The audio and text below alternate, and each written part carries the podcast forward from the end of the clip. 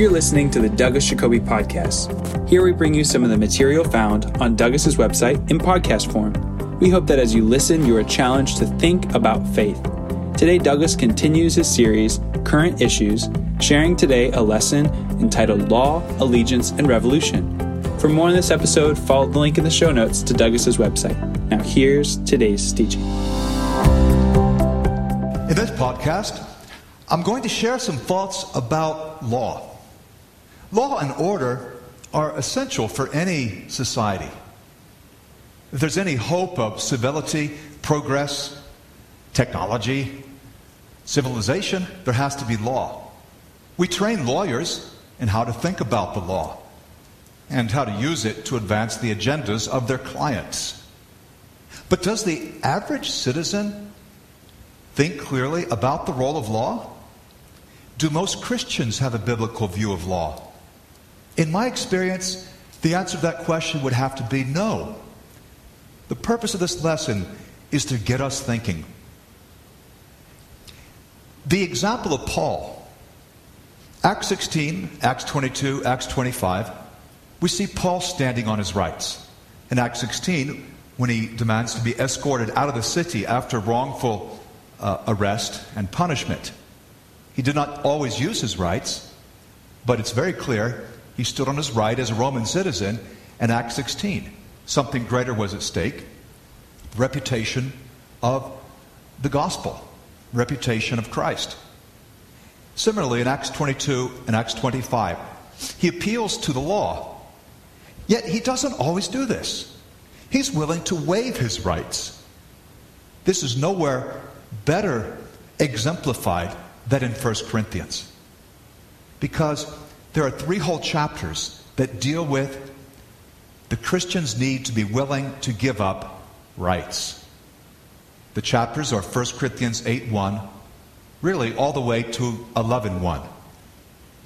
Paul was willing to be a Jew to the Jew, a Greek to the Greek, strong to the strong, weak to the weak, all things to all men. But this did not mean that he always stood on his rights. And in our society, we're very fixated, aren't we, on getting what we deserve. And yet, in our hearts, we really hope, I think we understand, that God doesn't do that to us. In Christ, with grace, we don't get what we deserve. And thank God that we don't. Well, if we're talking about rights, nowhere are rights more fiercely defended than in the law court. What about litigation?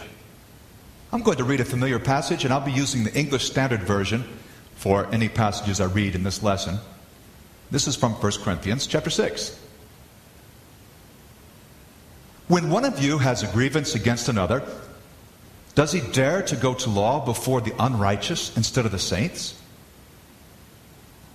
Or do you not know that the saints will judge the world? And if the world is to be judged by you, are you incompetent to try trivial cases? Do you not know that we are to judge angels? How much more then matters pertaining to this life? So if you have such cases, why do you lay them before those who have no standing in the church? I say this to your shame.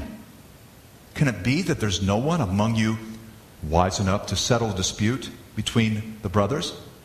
But brother goes to law against brother, and that before unbelievers? To have lawsuits at all with one another is already a defeat for you. Why not rather suffer wrong? Why not rather be defrauded? but you yourselves wrong and defraud even your own brothers. The way this is typically interpreted is that Christians cannot take fellow Christians to court. There is, however, a very different view, which I'll present. And that view is that litigation on the part of a Christian is always wrong. Paul says, why not rather be wronged? Jesus said, don't resist the evil person. If he wants your tunic, give him, give him your cloak as well. If the soldier wants you to walk one mile, walk the extra mile. That's in Matthew 5. Why not rather be wronged?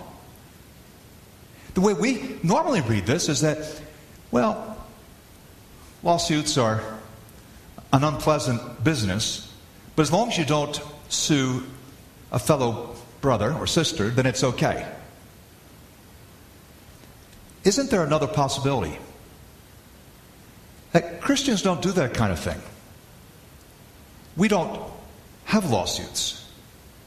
And so, how much less is it acceptable to have a lawsuit against a fellow believer? You see, there is a distinction. I, I, got a phone call a few years ago from a brother who explained to me his doleful tale, how he'd been defrauded, so he thought, by another brother. And he asked me, as the Bible teacher, are there scriptures that would allow me to take this brother to court? And I said, Well, let's talk about this. The short answer is no, uh, but we can talk about it a bit more.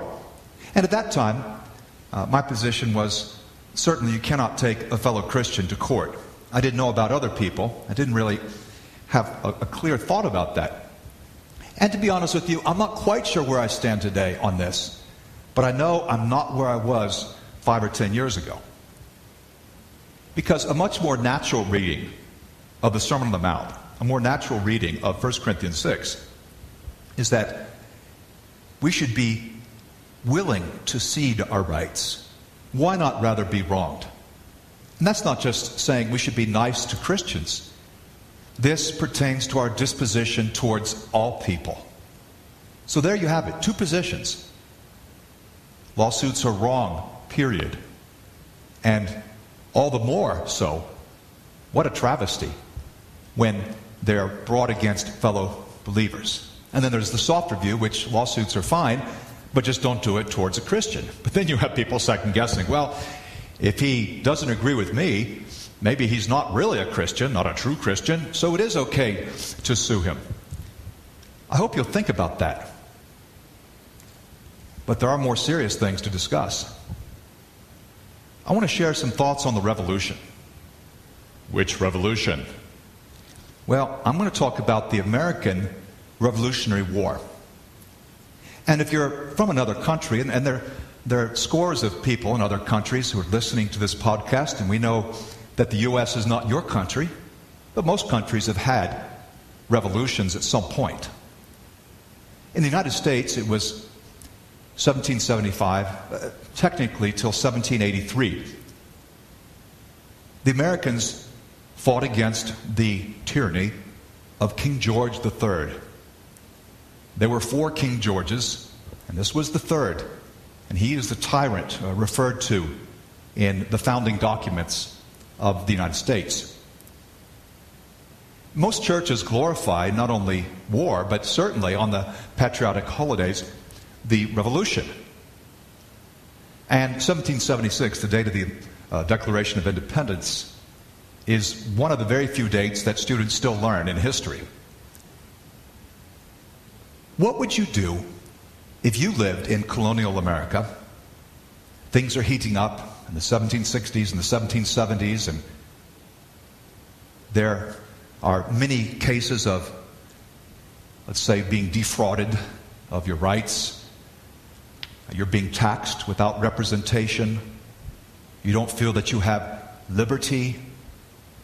Many of your friends are talking about the possibility and, in time, the inevitability of war against the tyrant, against the oppressor, Britain. Which side would you find yourself on? And most American Christians fairly quickly, fairly unthinkingly say, well, of course, I would be patriotic. Why? Because the U.S. is God's nation, it's a Christian nation? It's neither of those, never was. Usually, people uh, point to Romans 13 as a justification for many things that would be otherwise unthinkable. Things that do not resonate with the Spirit of Christ. For example, killing somebody. We say, well, the Roman magistrate bears the sword. So there's your example.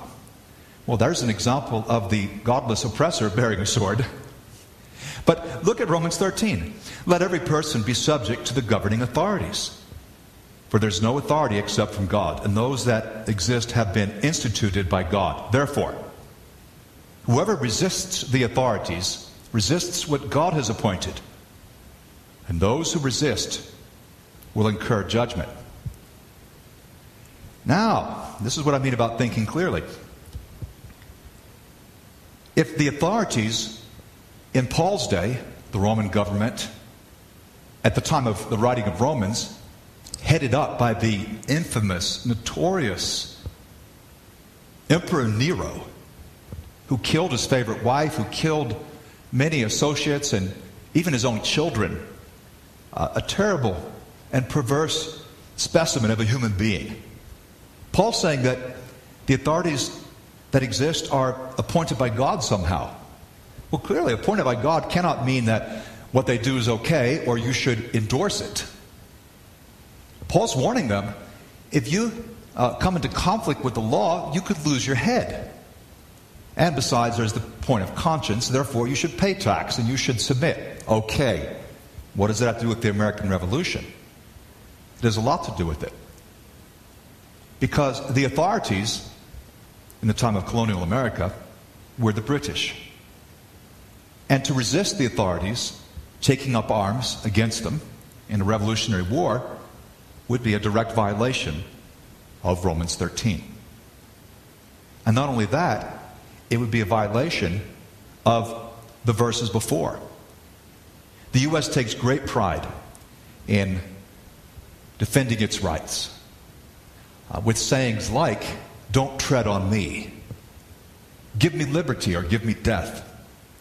Well, I think even in Britain, there's a motto on the side of some of the one pound coins No one will have touched me with impunity. Let's read the end of Romans 12, verse 14. Bless those who persecute you, bless and do not curse them. Rejoice with those who rejoice, weep with those who weep. Live in harmony with one another. Do not be haughty, but associate with the lowly. Never be conceited. Repay no one evil for evil, but give thought to do what is honorable in the sight of all. If possible, so far as it depends on you, live peaceably with all. Beloved, never avenge yourselves, but leave it to the wrath of God. For it is written, Vengeance is mine, I will repay, says the Lord. To the contrary, if your enemy is hungry, feed him. If he's thirsty, give him something to drink. For by so doing, you will heap burning coals on his head. Do not overcome by evil, but overcome evil with good. This is simply an extension, a clarification of what Jesus said in Matthew 5 about loving enemies. Feed them. to put it in military terms, give them quarter. Uh, don't resist them. What is that? To defect them? To aid and abet the enemy? For a Christian, there is no enemy. Or shall we say, we attempt to win our enemy over by demonstration of love and the Spirit of Christ. God's wrath will be shown, but we are not intentionally to be part of that for it is His to avenge, His to repay. If this intrigues you, I hope you'll listen to a podcast I recorded uh, just a few days ago on the American Civil War, which deals with similar issues, though about 90 years later. So, lawsuits? I've raised the question are we allowed to have them? in the first place. Not just are we allowed to have them against our brothers. The Revolutionary War. Which side would we have been on? How do you, how do you move from supporting the government to resisting the government and staying in the will of God? Is it just because you're paying uh, too much tax? How is that determined? Is there civil disobedience in the scripture? Well, yes, there is. But only when man's law opposes God's law may we resist. in the Old Testament, uh, there, there, are several famous examples. Uh, probably Daniel gives us the most colorful. Daniel's friends are commanded to bow down and worship a golden statue of the Babylonian king Nebuchadnezzar. That's in Daniel 3. I think that was the insecure king's attempt to make his dream not come true. The dream that Daniel interpreted in Daniel 2, where Nebuchadnezzar is the head of gold. And Nebuchadnezzar said, I'll be the whole statue of gold, and you'll worship me. And Daniel's friends refused to do that, and they're thrown into the fire. And what did they say as they were going in? God is able to rescue us. But even if He doesn't save us, we will not do what you say. We will not worship the statue of gold. They refused to compromise. In this case, they disobeyed the law. But notice it was because they were being asked to commit idolatry. What if you were asked to do something that broke one of the commandments? What if the government commanded you to commit adultery? Would you do that? I hope you never would. What if the government commanded you to, to kill? Often that's justified in wartime. What if the government said, kill your father? Would you do that? Is it a matter of allegiance to family versus allegiance to the government? Are we ever allowed to do that? Civil disobedience is not only an option, it's demanded when man's law comes into conflict with God's law. I would say not, however, when man's law comes into conflict with our preferences. Another example in Daniel 6 is uh, when Daniel's thrown into the lion's den.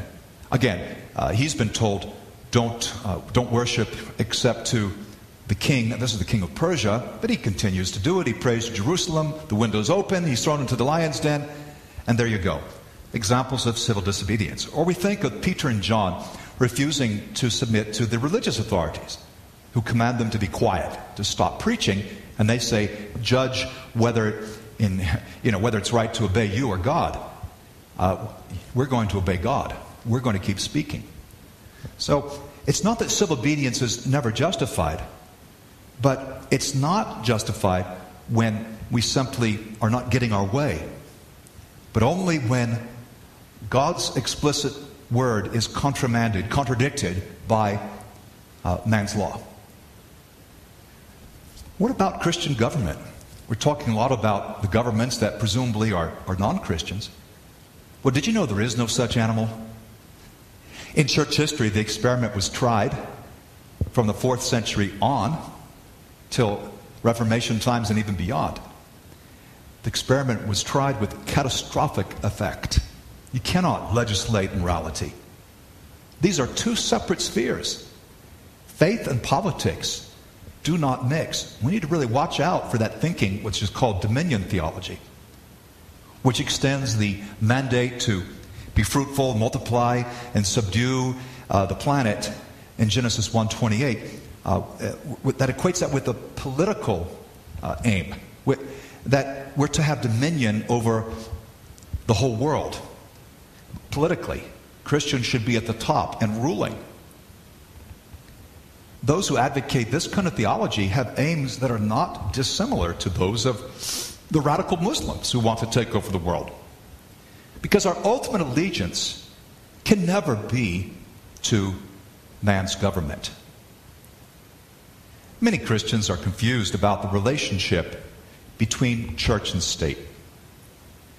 Of course, in the Old Testament, church and state were closely connected. In fact, they were essentially one. The religious body and the civil body of Israel were the same. In the New Testament, there are so many differences under the new covenant, so many differences. But church state is one of the major differences by far. It's never assumed that the Christians will be running the world. And so to put our hope in politics, something that's cautioned against repeatedly in the Bible. To put our hope in treaties and military alliances, pacts, uh, agreements between heads of state is misguided. Our ultimate allegiance can never be to a country. In 1892, The Pledge of Allegiance was written and soon was said by men, women, children all over the nation. I pledge allegiance to the flag of the United States of America and to the republic for which it stands, one nation, indivisible, with liberty and justice for all. Well, it's a kind of oath, it's a promise of ultimate loyalty to the U.S. government. In the 1950s, at a time where, when uh, uh, the fear of communism in World War III uh, was looming large, the godless communists versus the Christian nation of the United States, uh, there was an addition made to the pledge. Uh, just two words. The words under God were added in 1954. Well, I was born in 59. But when I went to school, this is in the 60s, we had to say the Pledge of Allegiance every morning. Uh, we put our hand over our heart, we looked at the flag, and here's what we said I pledge allegiance to the flag of the United States of America and to the republic for which it stands, one nation, under God, indivisible, with liberty and justice for all. Notice the assumption that's made here that we pledge allegiance to the flag, which represents what? One nation under God. The will of God, the will of the U.S., they're the same. It's a Christian nation. That's the implication. It doesn't say that explicitly. I simply want to point out the difficulty uh, of a Bible believer promising ultimate allegiance to his country when he's already said Jesus is the Lord. Caesar is not Lord, Jesus is Lord. How can we pledge allegiance to one when we pledge allegiance to another? How can I promise never to leave or forsake a woman, to honor and cherish her, when I've already made that promise to another woman? I'm already married. You can't be a bigamist. Jesus put it this way you cannot serve two masters. Our ultimate allegiance must be to God. No follower of Christ can pledge ultimate allegiance to a flag or to the state that it represents. Check out what the scriptures say and see if you don't agree. Ultimately, it is the example of Christ we are to follow. And in Philippians 2, the hymn of Christ, as it's called, the beautiful Carmen Christi, as theologians call it, we have Jesus emptying himself you know, though he was in the very form of God, he did not consider equality with God something to be grasped. Amazing. He emptied himself and he was a servant. In conclusion, law and government are expressions of God's sovereign authority. Insofar as the authorities do not ask us to violate biblical principles, we are to obey the law. Our individualistic society is heavily focused on rights, privileges, and entitlements, yet a Christian is willing to waive his or her rights for the greater good. Some of us probably need to rethink the relationship between church and government. In all things, our example must be that of Jesus Christ. Whom do we resemble more? An individual bent on his rights, or the one who ceded his rights in order that the poor might be made rich? Enemies might be loved and convicted of their lack of love and holiness, and the bleeding, breaking heart of God might be revealed. Whom do we resemble more? Those are some thoughts about the law. We hope you enjoyed Douglas's teaching on current issues.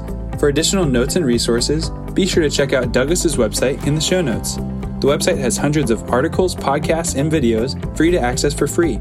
You can also become a premium subscriber and gain access to thousands of online resources from Douglas's teaching ministry. Thanks again for listening.